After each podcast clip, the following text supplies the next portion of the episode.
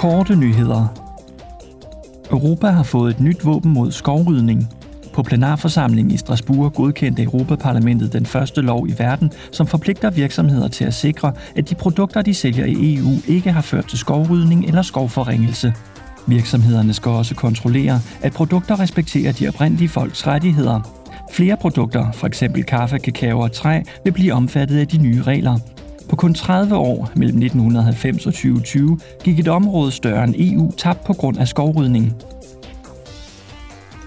I går i en debat med Nicolas Schmidt, som er kommissær med ansvar for beskæftigelse og sociale rettigheder, så parlamentsmedlemmerne nærmere på den nyligt udsendte rapport fra det mellemstatslige panel om klimaændringer, hvor i der opfordres til yderligere tiltag for at vende den globale opvarmning.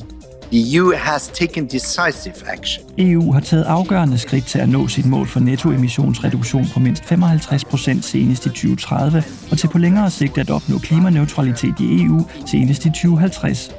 EU er nødt til at gå videre med gennemførelsen af denne ambitiøse pakke for fortsat at vise andre rundt omkring i verden, at en ambitiøs klimaindsats er mulig. That ambitious climate action is possible.